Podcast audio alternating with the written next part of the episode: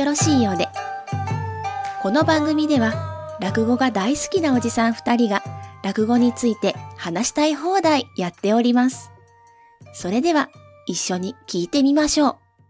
お後がよろしいようで、くがつ上関、椿雷堂です。萩原です。よろしくお願いします。今回はちょっと私の方からのね、雑談というか、こんなの見てきましたよっていう話なんですけれども。はいはい。これ配信日からで言うとどのぐらい前なの？ちょうど丸いっかげつぐらい前になるってことかな。うんうん、えっと、はちがつの、あ、じゃない、しちがつのさんじゅういちにち、ね。はいはい、夜市会だ。えー、夜市会ですね。うん、えっと、久しぶりで池袋演芸場に行ってきて、あれも本当にもういちねんぶりとかですかね。おー、はいはいはい。あの、地下に降りていくやつね。そうですね、独特なところで。うん、で、えっと、これは、えっと、この番組にもゲストで来てくれてる、えー、石石亭のぼるさんだとか、神田桜子さんが、はいはい、えー、やっている、えっ、ー、と、落語家、若手落語家ユニット、ルートナインっていう、はいはい、あの、番組でもね、ルートナイン自体のこともご紹介してるんですけれども、えー、こちらの企画で、これが夜席だったんですけれども、で、昼席は僕は見てないんですけど、昼席は、えっ、ー、と、先輩格にあたるやはり二つ目の若手落語家集団の芸協カデンツァっていうところの、芝居があって、芝居ってその興行があって、だからそこは二つ並べたわけですよね、その。なるほどね。かつてその上にいて、もう今一応形上は解散している。まあ年に一回大成金とかやるけど、成金っていう、うん、ね、神田伯山とか、えー、宮治さんとか、宮治さんとか、こちらくさんとかっていう、ね、売れっ子だったり、すごい一般的にも知名度が上がっているような方がいらっしゃるところがあって、そこを、あと追ってこうとしてる後輩たちが、こう、うんはい、だいにだん、だいさんだんと続いているところにもちゃんとこういうね、要するにだから、落語の興行、あの、萩原さんが前言ったやつで女性だけでやってる夜市会とかもあったじゃないですか。はい、はい、ありました、ありました。で、だ今回のは昼夜ともに二つ目だけでやってるっていうのも。ああ、そうか、そう思うと面白いですね。結構珍しいと思うし、多分初じゃないかな。うん、うん。言われてみたらそうか。うん。っていうことで。で、まあ、僕はルートナイン何度か見てたりもするので、まあ、いつも通りの楽しい感じでっていうところで、あと割と新作派が多いっていう印象が常に付きまとうというか、あるんですけど。で、それはそれで楽しんできて。で、まあ、池袋も久しぶりに行ってね。まあ、まあ、あの前にね、その、なんだ、席の取り方の問題とかって話も出ましたけど、特に気になるようなこともないし。入ってましたお客さん。お客さん結構入ってましたね。オープン満席くらい入ってたかな、あの、満席くらい入ってましたね。うん、まあ、あの、他のところにね、あの、鈴本とか、はい。末広亭に比べると、まあ、キャパが小さいのはもちろんあるんですけど、はいはい。でも、それでも満席クラスだったので、それは、それがね、まさに二つ目だけでやってて、それは、すごいすごいなと思うんですけど、っていうのに行ってきましたっていうのと、もう一つ、あの、前々から気になっていた、お江戸両国亭っていうところがありまして、これ、長谷グループっていう企業があって、ここが持ってる、え、寄席というものが、東京によっつあって、えー、お江戸両国亭、今言ったお江戸両国亭とお江戸日本橋亭と、はいはい、えっと、お江戸広小路亭か、はいはい、でと、あと新宿にある風っていう、どっちかっていうと、うん、あの、コントとか漫才中心の、なるほど、えー、ライブハウスというか、寄せがあって、うん、で、この長谷グループのやつに僕は一個も行ったことがなかったので、その点でも気になってたし、えっと、もう一つ気になってたのが、やはり、えっと、このポッドキャストで、うん、えっと、紹介するのが、まあ、割りかし芸協が多い、落語芸術協会が多いっていうのと、まあ、ついでやはりね、もともと規模が大きい落語協会を取り上げることが多いってなってくる中で、やっぱり。人が多いですからね。そう、バランスとしてはまあ、そういうことはあるんですけれども、とはいえ、えっと、五代目円楽一門会っていうのを、僕がそんなに見る機会がやっぱりなくて。まあ、普通そうですよね。そうですね。で、やっぱり、ホール寄せとかが多いし、で、まあ、あの、健康さんの親子会とかね、あとは、あの、忍亭とか、もう行ったことはあるんですけど、はいはい。やっぱりでも回数としては少なくなってしまうので、うん、で、えっ、ー、と、彼らがホームグラウンドにしてるのが、二つあるうちの一つが両国亭という形になっているので、両国亭でやってる、えっ、ー、と、五代目円楽一門会の、両国寄せっていうのは、まあその、企画というか落語会のタイトル。うんうん、で、まあ場所がそのまま両国亭っていう名前のところでそういう名前でやってるんですけれども。それやっぱり両国、ジェイアール の両国駅から近いんですか？近いです、近いです。まあ、あの、初めて行くとやっぱりね、うん、土地勘ないからちょっと道、キョロキョロするから多少かかりましたけど、うん、全然、あの、徒歩、普通に徒歩で行けるっていう感覚の距離感のところにあるし、場所もわかりやすい方ですね、割と。たまに行きますけど、あの、ほら、今、ちょうど江戸東京博物館が工事中だから、あれだけど、あそこにホールが昔あって、昔とかあって、落語会とかたまに行ってましたけど、じゃあ、両具、次行くとしたら、そっち見に行くことになる。ああ、とか、なんか、時間帯があれば、はしごとかもできるかもしれないですね。うん、そのぐらいの、そのぐらい近いです。はいはい、で、えっと、場所が、えっと、大通りに面していて、いっかいにあるっていうことで、うん、その辺はすごい便利な感じなんですけど、うん、えー、これがなんか、僕知らなかったんですけど、たまたま見た落語家さんの YouTube で、うん、えっと、あそこもともと銀行だったんだよって話が出てきていて、えー道理でって思うような、まあ、道理でっていうか、その、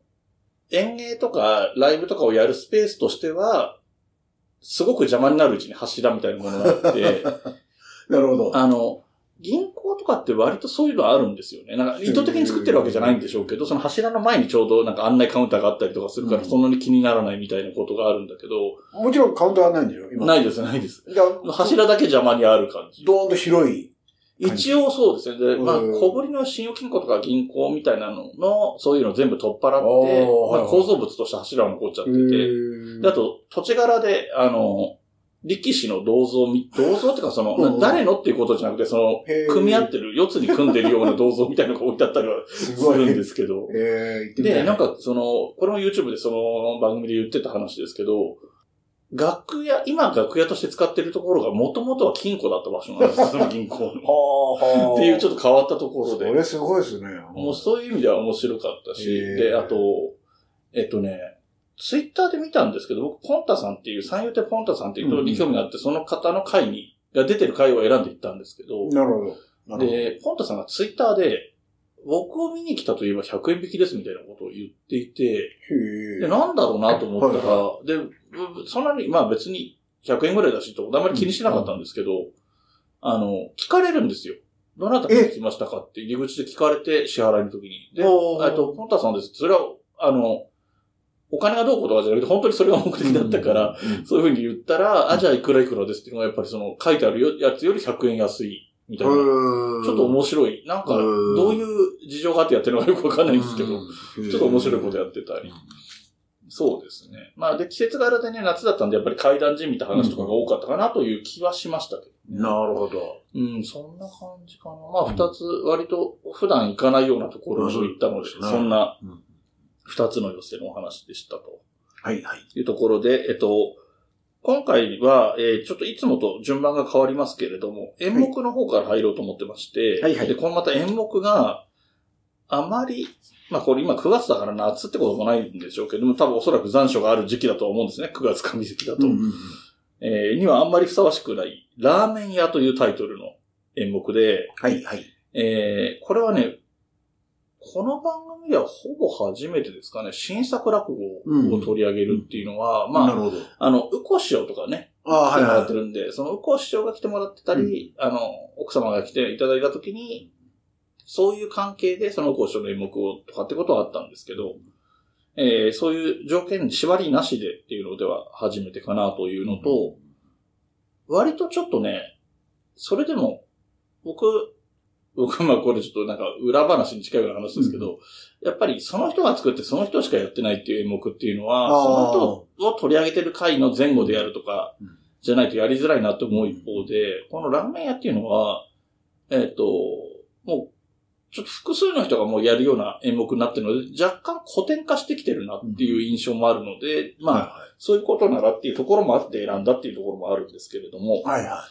それでは演目の方のあらすじを、萩原さんの方からお願いしても大丈夫ですか？はい、はい、はい、はい。えっと、まあ、新作なんでいろいろですね、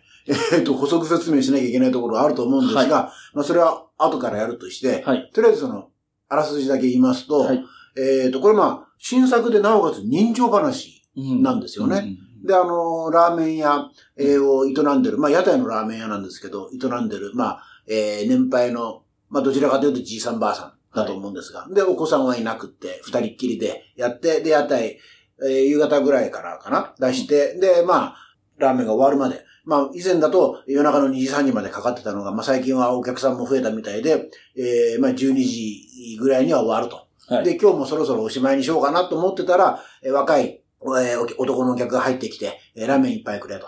で、出したらもうすごく美味しそうに、勢いよくガーッと食べてくれて、うん、で、美味しい方ですかって聞くと、いやもうお腹空いててよくわかんなかったからもう一杯ください。うん、あ、いいですよ。つってにはい作って、ああ、やっぱ美味しいですね。人心地ついて、えー、美味しいと思います。で、もう一杯ください。つってさんばい、うんえー、食べて、えー、もう、ああ、食べっぷりがいいですね。そんなに喜んで、あの、美味しそうに食べてもらえると、こっちも、うん、嬉しいですよ。みたいなことやりとりしてて。うん、で、食べ終わって満足した、若い、その男の人が、すいません、あの、この辺りに交番はありますかって聞くんですよね。で、あの、どこそこに行くとありますよって答えるわけです、おじ、おじいさんが。うん、そうするとその若い方が、じゃあすいません、あの、私をそこまで連れてって、こいつは無銭飲食ですって、えー、出してください。うん、って言うんですね。で、いや、な、何をおっしゃってるんですか？いや、実は私はもうお金が全然なくって、で、もう無銭飲食の花からそのつもりで来たんですと。無銭飲食で、えー、申し訳ないんだけども、あの、交番に連れてってください。うんって言われて、もう、それでまあ、実はそのラーメン食べてる間に、その若い人と喋ったり、あるいは食べっぷり見たりして、まあ気に入ったんでしょうね。うん、まあまあそんなこと言わずに、でまあ、まあ、じゃあ交番連れてくけども、その前にこの屋台をね、もう店じまいするから、屋台をその、自分家に持ってかなきゃいけないから、ちょっと、うん、あ重くて大変だから、あの、あんたちょっと手伝っておくれよ、うん、みたいなこと言って、その、ラーメン、屋台をこう、えー、押してもらって、で、自分家に、えー、まだ来る。で、まあ、ここまで来たんだから、ちょっと、お茶でも飲んできなさい、っつって、うん、えー、中に入れて、で、おばあさんに、あの、もうお茶もあれだから、お酒持ってこい、みたいなこと言って、うん、で、その、若いのとじいさんが酒を飲むんですね。で、飲みながらおじいさんが、あの、うちには子供がいないんだけど、悪いんだけど、ひゃくえんあげるから。まあ、この辺の金額っていうのは、まあ、昔の前提でしょうから、ひゃくえんなんでしょうけど、えー、ひゃくえんあげるから、私のことを、お父さんと呼んでくださいよ。で、まあ、呼んであげる。そうすると、それを脇で聞いてたおばあさんが、じゃあ私はにひゃくえんあげるから、私のこと、おっかさんと呼んでくれ。で、呼んでもらう。で、にひゃくえんあげる。そうすると、じゃあ今度はおじいさんの方が、私じゃあごひゃくえんあげるから、ちょっと長台詞を言ってくれとかね。うん、じゃあおばあさんが、いや、私はせんえんあげるから、これこれこういう状況の中で、こういうふうに、えー、きっかけでこれを言ってくれとかね。だんだんだんだん要求が難しくなって、で、金額も上がってって。で、そういうのを何回も何回もやっていくうちに、最後はその若い方から、いや、もうお金はいりませんから、これからずっとあなた方のことを、えー、お父さんお母さんと呼ばせてください。っていうやりとりがあって、それで、ラーメン屋というお話でございます。まあ、あるいは時間でございます。つって終わると。だからまあ、酒らしい酒はない。まあ、いわゆる人情話の一つの終わり方のパターンですよね。それで終わるという。えー、まあ、新作でありながら人情話という、まあ、実際いい話なんですけども、えー、ちょっとど、独特というかね、えー、特殊な話だなというふうには思いました。まあ、そういう話です。はい。えっと、僕はこの話初めて聞いたのがテレビで、えっと、今の桂文治さんがやってるのを聞いて、やっぱり僕全然知らない状態で初めて聞いたので、やっぱりいい話だなとは思ったんですけど、逆に言うと、若干落語っぽくないなとは思ったんですよね。ああ、はいはい。あの、なんていうのかな。あと、いわゆる人情話っていろいろあって、それなりに人情もあるんだけど、うん、やっぱり価値観が、なんていうのかな。今とは違うので、うん、なんか、変な違和感が残ったり、意外な残酷性があったりとかするものがあるんだけど、うん、本当に見事に美談みたいな感じに作られているので、うん、なんかあんまり落語っぽくない気がする。ああ、そういうことだよね。うん、あと、えっと、まあ、ラーメン屋っていう装置がね、どうしたって現代的なので、うん、その江戸時代にはなかったので、うん、そういう意味では新作なんだろうなとは思ってて、で、まあ、えっと、文治さんも落語芸術協会なので、まあ、新作やるのは全然おかしくないなとは思ってたんですけど、うん、っていうことで、えー、その新作落語そのものの出来方というところで、ああ、はい。話をしていこうかと思うんですけれども、うん、これは。あ、ちなみにね、うん、ちょ、ちょ、ちょっと話戻るんだけど、はいはい、えっと、まず私はこれ見たのは、あの、実は、えっと、まあ、そもそも論で言うと、この、ポッドキャストどういうネタ次やりましょうかっていうのは、うんうん、まあ、あの、収録終わった後決めるじゃないですか。はい、その時に、ラーメン屋っていうのは、まあ、椿さんの方からご提案があったんですけど、はい、そ, すね、そもそも論になって申し訳ないんですけど、ラーメン屋を喋ろうと思ったきっかけっていうか、理由は何なんですか？やっぱりその新作を、で、やりたい、新作を取り上げたいなっていうのがあったのと、で、その中で、どれかっていうところで、まあ、いくつかありますよね、割とメジャーなっていうのがある中で、その、さっきも言ったように、その、古典化してきてるっていうか、いろんな人がやってるっていうのは、有名でも、例えば、志の輔師匠の持ちネタっていう、うんうん、あの、緑の窓口とか、バールのようなものとか、うん、っていうのは、あんまりいろんな人がやるっていう印象はないし、うんうん、それはやっぱり京太郎師匠でも、はいはいはい、あんまりそういう印象はないので、うん、そういう意味で新作でありながらいろんな人がやってるっていうのは、なんだろうってなると、この辺かなというところで取り上げたっていう。まあ、そ、それで、あの、その新作っていう、まあ話にこうね、うんうん、椿さんの、あのー、話に、進行にこう戻す、うんうん、あれで言うと、うんうん、やっぱりあの、新作って本当今おっしゃる通りで二つこうあって、うん、もう本当に演者さん、このネタだったらこの演者さんっていうのと、うん、もうそうじゃなくって、もう多くの人がやってて、どっちか言うと、もう、まあラーメン屋はタイトルから分かっちゃうけど、うん、あのー、古典というふうにもう誤解されてもおかしくないぐらいの普及してるやつも、そうですね。あるじゃないですか。うんで、まあ、これもタイトルで分かっちゃうけど、前菜講者なんかは、たくさんの人がやってるし、ねうん、あと、なんだっけな、試し酒もあれ新作なんですよね。ああ、そうなんですね。だからそういう風なのはそこそこあって、うん、で、あのー、まあ、だから、えっと、なんで分かるかっていうとも、作者の名前から調べればちゃんと出てくる。はい、で、実はこのラーメン屋もね、うん、お城も出てくるわけで、うん、これ柳家金五郎なんですけど、ねうん、あのー、で、えっと、そのさっきの話で言うと、柳家京太郎さんなんかは、あの、多分、ご本人が作ってるんですよね。そうですね。だそうすると、他の人はなおのことやりづらいんだろうなっていう。うん、で、一番その人に合った作り方してるわけだから、なかなかその他の落語家さんがやっても、それ以上の面白さがなかなか難しいんだろうなという気は、まあ、しますけどね。で、まあそういう中でラーメン屋とか、まあ前菜講者とか、まあ試しだけもそうだけど、うん、えー、あって。で、さらにその新作っていうのを今言ったように、その、ラーメン屋とか前菜講者っていうのは、その、現代の話なんですよね。うんうん、一応、まあ、まあ、設定はちょっと。明治新語みたいな。そうそうそうそう。あ明らかにその、背びあ、なんていうか、あの、着物を着て刀刺してる設定ではないなっていう、うんうん、いう話じゃないですか、はい。で、それに対して、例えばその、さっきの試し酒とか、うん、えー、っと、他何があるかな。あの、いわゆる、えー、っと、江戸時代、いかにも江戸時代の設定で、あ,、ねうん、あの、侍、刀刺した人たちが出てくるんだろうなっていう。うん、でもこれはあの、義古典というらしいんですけど、あ, あの、義数ですね。人弁に、なんだっけ、歌がだっけ。えっと、あの擬態とかね。そうそう、擬態。えー、で、古典で、うん、義古典。で、あのー、まあ、この話、えっと、まあ、今回詳しくやるか、金五郎さんの時に詳しくやるか置いといてですね、まあ、うん、新作を書いている、あの、新作落語、うんうん、落語、新作落語作家さんの、うん、えっと、その落語論の本もですね、はいはい、読んだりしてるんですけども、ええ、まあ、その人のこの本によると、義古典というのをあの普及させたというか、うん、世間的にその有名にしたのはあの立川吉祥さんだと言うんですよ。で僕も、はい、ああなるほどなと思って、吉祥さんも、はい、あの自分で作る新作派なんですけど、うん、だからあの京太郎さんとかと同じ流れなんですけど、はいはい、彼の新作って基本的にはそうなんですよね。あのーうん、江戸時代の話、うん、なんだけどただ。吉祥さんの場合はアイデアが独創的すぎるから、はいはい、こんな古典があるわけねえだろみたいなね、話になっちゃうから、うん、あの、どう考えても新作なんだけど、でも、設定はあくまでも、あのー、古典落語の世界だなっていう。うんうん、例えばその、僕は衝撃を受けたんだけど、吉祥さんの古典で、逆古典で、あの、プルプルっていうね、あの、煮皮を口にこう、あの、つけちゃったから、うん、登場人物がみんなあの、なんていうの、プルプルプルプルしながら喋るっていうね、それがもう、はいはいはい、ワンアイデアなんだけど面白いっていう、うん、話があって、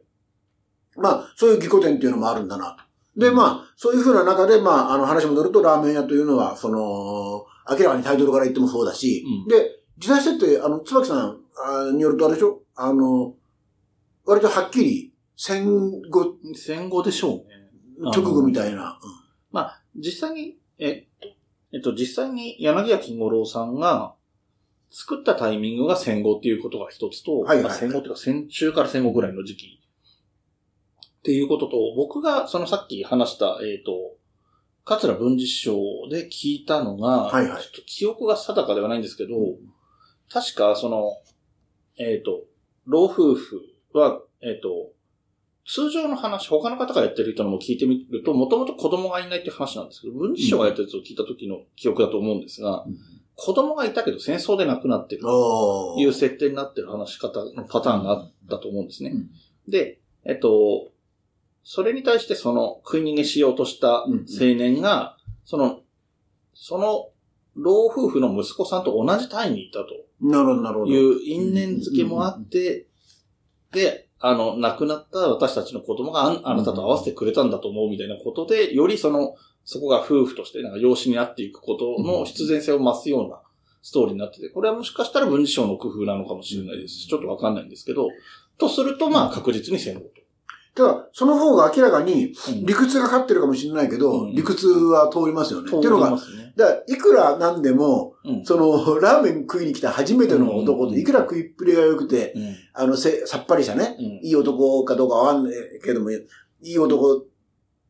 にせよ、それといきなり、その何、養子に近いような関係性になるっていうのは、それはかなり、強引というか、そうですね、あの、芸の力がいるというか、で、それに対してやっぱり今のような、あの何、えっと、自分の実の息子と同じタイにいたとかいう説明がつくと、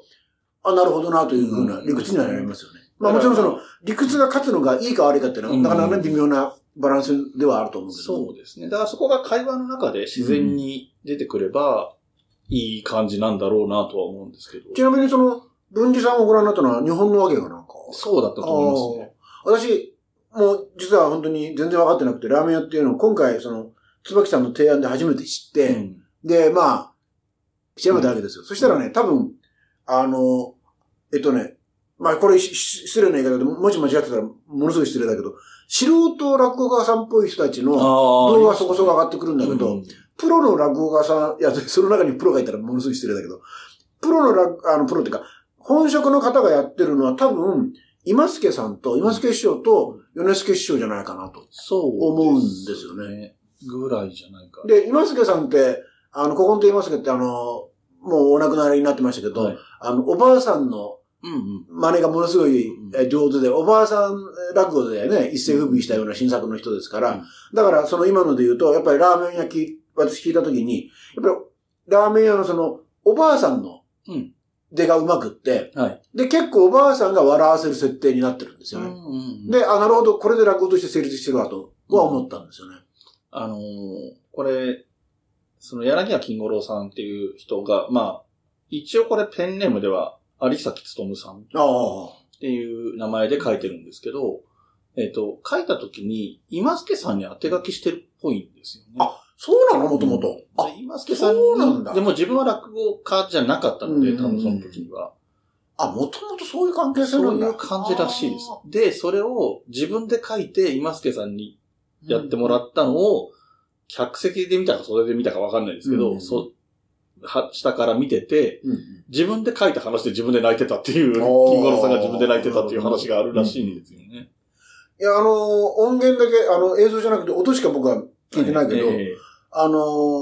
ちょっと確かに、まあ、繰り返しなんて申し訳ないけど、この話、その、最終的に、まあ、曖昧にはしてるけど、うん、まあ、多分、養子縁組になるだろう、みたいな、感じじゃないですか。そうですね。うん、で、確かに強引すぎるんですよ。その、うんうんうん、さっきの椿さんの、えー、文治師匠のね、うんうんえー、設定だったらまだわかんないけど、うん、いきなり初対面でそこまで親しくなるっていうのは無理があるんだけど、うん、でも、そこがやっぱり芸の力っていうか、そのおばあさんが、そのコメディリリーフ的に笑いを取りながら、うん、つどんどんこう、なんていうの関係性をつ作っていくんですよね。だから、ね、私聞いてる分には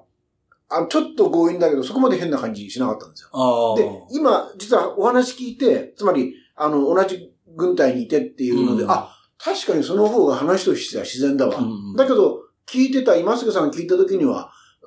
あ, あの、違和感なかったわ。っていうのをいろんなことを思って、はい、で、それでやっぱ今助さんのその、おばあさん落語の凄さも思うし、うん、そもそもその、今助さんに当て書きしたっていうのも、うん、あ、なるほどなぁと、ちょっと今、いろいろ合点がいったんですけどね。あのー、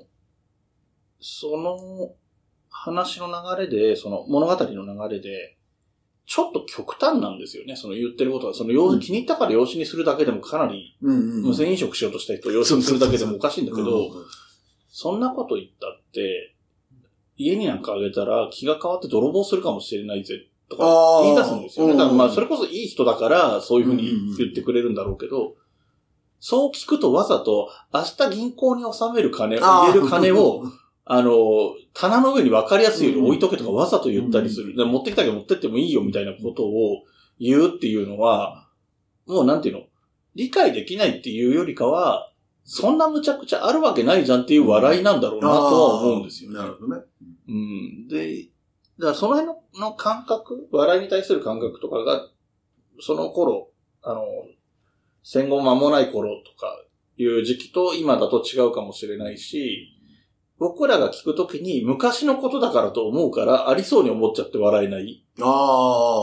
あ。あの、今に比べたら養子を取ることっていうのはよくあった時代のことだから、養子に取るんだっていうこと自体が、には抵抗がないというか、知識として抵抗がないじゃないですか。だから飲み込もうとしようとしちゃうんですけど、うん、そもそもナンセンスすぎて当時の人からしたらそんなわけねえじゃんっていう笑いなのかもしれないなっていう気もしました。うん、ちなみにあの、ネットでいろいろ見てみたら、その、えっと、今で、今やる方として、あの、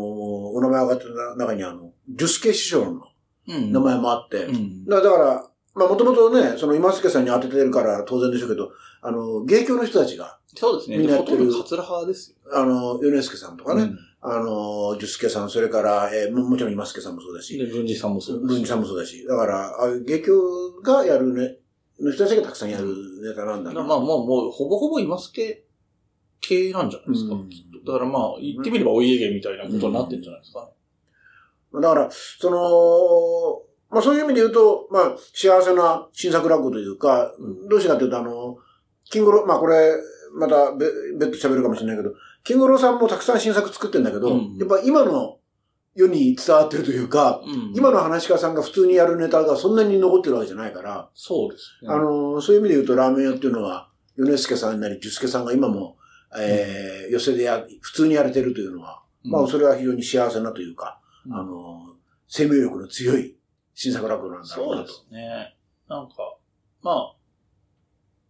ちなみにですね、その新作落語を書いてる方が、本を書いてらしてて、はい、で、ちょうどその新作落語をポッドキャストで喋るから買って読もうと思って、はいはい、えー、で僕はあの、ネットとかインターネット、えー、インターネットとか、まあ エスエヌエス も同じか、うん、では基本的に、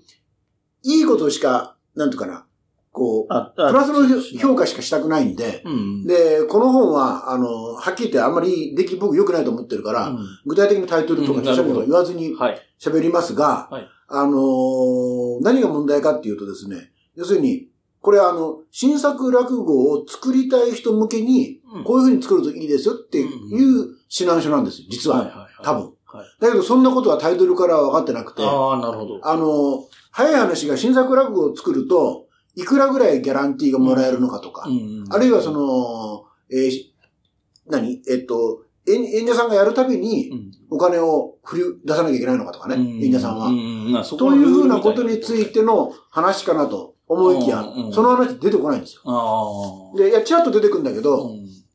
例えばこれ言ったかもしれないけど、例えば、その、えっと、時蔵師匠とか、うん、あるいは白鳥師匠は自分のホームページに自分を寄せ、あ、落語会に呼んだらこんだけお金取りますよって書いてるんですよ。ああ、なるほど。えー、基本的にじゅうまん。うん、あるいは、えー、白鳥、えっ、ー、と、時蔵さんね。で、うん、えー、白鳥師匠はじゅうごまん。うん、ただし、これは、あの、まあ、要交渉で安くできるみたいなことで、うん、ただ、まあ、一応基準として、まあ、そんなもんなんだと、うんうん。で、せめてそんなこと書いてくれるかなとかね。あ、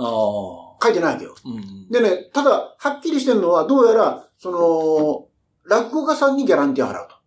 だから、落語家さんの発注で作るらしいんですよ。ああ、落語家さんが払う側です。そう、落語家さんが作ってくれ、こういうネタで作ってくれって言って、うん、あの、払うらしいのね、うんうん。払ってくれるらしいのね、うん。だからそうじゃなくて、例えば落語協会とか、落語芸術協会が買い、なんていうの、買い付けるようなシステムにした方が良くないかっていうふうな提案は出てくるんだけど、あ、つまりその、あくまでも、そのいち対いちの関係性じゃダメでしょみたいなこと書いてて、まあそれは一つの提案としては、まあなるほどなと思う。それと、うん、どうやら、この人はそういう買い切りがいいみたいな言い方をしてるんだけど、落語が、落語作家によっては、あの、まあ、印税方式っていうか、喋るたんびにお金払ってねっていう人もいるんですって。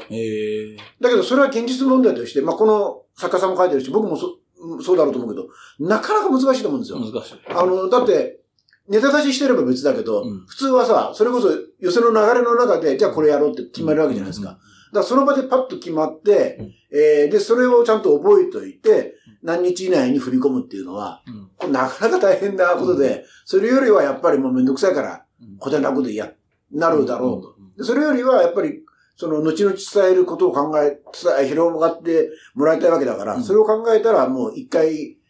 お金は、やり取りしたらもう、あとはもう好きにしてください、がいいんじゃないのというふうな提案してます。で、その時にじゃああんたいくらもらってるのよっていう素朴な疑問には答えてくれてない。まあ、ね、そういう自身のお金の話とかで言いたくなかったのかわかんないですけど。いや、それにしたらちょっとこう、あれですよ。あの、ちょっとタイトル変えてね。うん、あなたにも新作落語が書けるぐらいのさ、うん、タイトルにしてくれやという風な気はしましたけどね。あのー、まあ、その、新作落語の著作権的な部分とか、うん、その、えー、報酬みたいな部分っていうのは確かに難しいですよね、いろんな意味でね。これ、だから、真面目なこと言うと、あの、まあ、来てくださるかどうかわかんないけど、カルク師匠がまた来るっておっしゃってたじゃないですか。えー、で、カルク師匠も新作やるじゃないですか。はい、だから、カルク師匠来た時に次の質問として、もちろんね、答えられない、うん、あの、部分もあるかもしれないけど、うん、ちょっとお聞きしたいんですよね。だから、新作落語はどういうふうに、まあ、まあ、生々しいけど、ギャランティーはどうしてるんですかとかね。あとその、新作落語を、例えば、例えば、カルク師匠がやってる新作を、別の人が面白いと思って、稽古つけてくれって言った時に、どう対応するのか。で、その時お金の、なんだろう、発生は多分ないと思うんだけど、うん、そこら辺どうなってるのかっていうのはちょっと、シンプルに謎ですから。普通に考えると、その、本来の古典落語みたいなものって弟子とか、まあ、直の弟子じゃなくても、いろんな人にこう、が、稽古に来て、こう、口を移しにこう伝わって、広がっていくわけじゃないですか。で、さっき言ったみたいな、えっと、上演するごとにってなると、対象がどんどん増えていくわけですよね、うんそうそうそううん。だからもうその時点で管理できるわけがないと思うんですよ。うん、そうそうそう。で、あとはその、なんていうの、こっそりやってもたらわかんないみたいな話をどこまでケアできるのか、性善説なのかなんかわかんないけど、うん、っていうのと、あと、もしかしたら、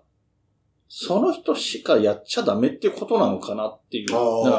今、えっと、もともとラーメン屋の話の中で、その現代にも受け継がれてる、あの、うん今助さんが亡くなった後でも弟子、お弟子さんやなんかがやってるっていうことが、僕らからしたらいいことだとは思うんだけど、うん、この演目はこの人にのために書いたので、えー、誰かに稽古したりしちゃダメですっていうつもりで作ってるっていうこともあるのかな、みたいな。一代限りみたいなことも発想としてあるのかな、なんて気もしましたけど、まあ、それだとちょっと残念な感じはしますけどね。ちょっと本当にプロの話家さんに。で、まあ、これもね、その、うん、なんていうの、作家さんに書いてもらうパターンと、うん、ご自身が作っちゃう。まあ、今、ね、今日で言えば、京太郎さんとかね、うん、あのー、なんだ、えっと、新潟師匠とか、うん、あの辺とまた、あもちろん、右近師匠もそうだけど、はい、またちょっと違うんだろうなとかね。うん、で、右近師匠の新作を、例えば誰か弟子がやりたいって言った時に、どう右近さんは反応するのかなとかね。そうです。ちょっとまあ、これは本当人によって違うんだろうけど、うんでも、例えば、新潟師匠の、新潟師匠って今名前違う。ああ、白鳥だ。白鳥師匠の、えっと、豚自伝は、うん、あの、普通に他の人たちが、やってるし、ね、例えば、それこそ、あの、ぴっかり改め、桃賀師匠なんかは、うん、リレーでやってた、えー、いやいや、あの、ど、どこだっけな。あれはそうか。第何夜を、あの、桃賀オリジナルのキャラクターも登場させてやってて、それは、あの、白鳥師匠公認なんですけど、うん、でも、結構ね、ご自身も、あれ気に入ってるらしくって、真打ち広めの会でもやってるし、うんね、真打ちの、あの、真打ちご、最初にやったあのディナーショーっていうのがあって、そこでも確か豚自伝やってるんですよ。そのぐらい、あの、気に入ってるし、うん、あの、自分のものにしてらっしゃるんだけど、うん、まあ、変な話だけど、そ毎回そのたびに、白鳥師匠にお金払ってるとはちょっと思えない。まあ、払ってたら申し訳ないけど、だからそこら辺のこととかね、うん、そうですよね。ちょっと不思議な、えー、ところはあ、気持ちはあるし。うん、だから落語家さん自身が作っていて、稽古に来て、えー、そのままやっていいよっていうのが出た場合に、いい、やっていいよ、毎回いくらね、みたいな話が出るわけはないと思うんですよね。あの、慣例的な話にもなっちゃうけど、古典では師匠から教わったやつを誰にもお金払ってないのに、自分で新作作ったからってそれは取りますっていうのは、うん、ちょっと筋が通らない話のような気もするので。なるほど、なるほど。うん。だからそこは難しいところですよね。で、さっき言ったみたいに、えっと、落語作家さんに頼むとお金が発生するから、うん、センスがあると思えば自分で作っちゃうって人も当然多いだろうなっていうのもあるし、あと、あれですっけ、あの、白助師匠の、うんうんえっ、ー、と、バールのようなものとかは。あれは清水義則さんが、あの、好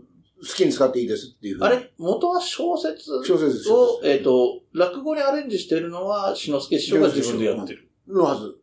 うん。だから一応だから、原作ありきだっけ、要するに原作ですよね。だからそういう意味で言えば。うん、あの、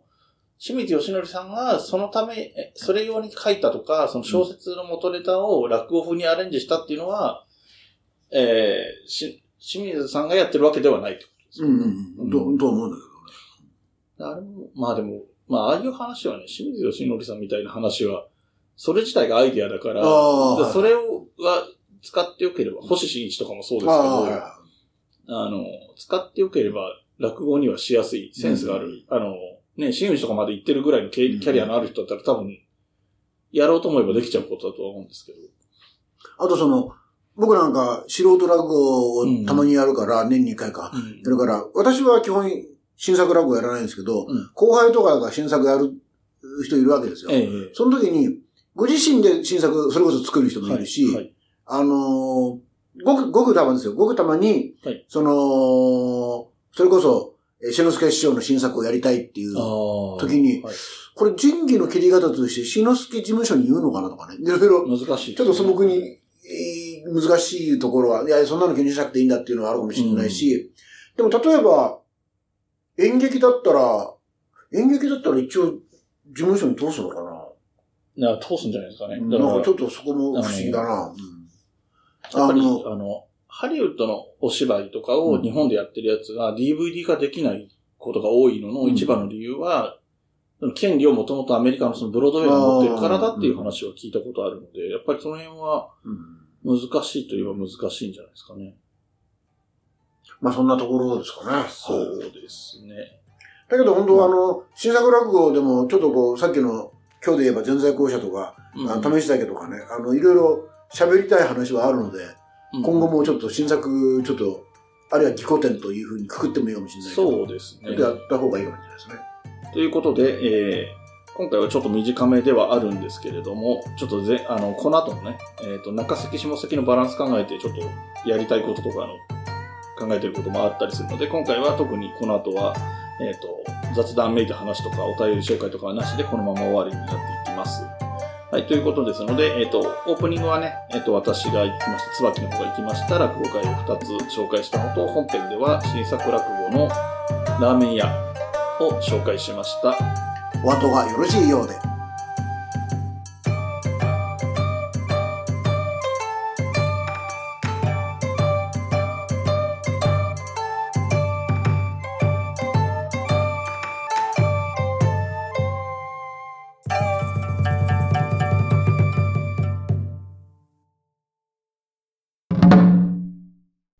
この番組ではお便りを募集しています。メールアドレスはおあとにぜろにぜろぜろよん アットマーク ジーメール ドットコム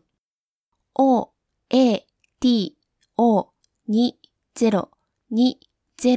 ゼロ よん アットマーク ジー エム エー アイ エル ドット コム です。お便りお待ちしております。また、エスエヌエス のハッシュタグは、シャープおあと。おあとはひらがなさん文字です。こちらもよろしくお願いします。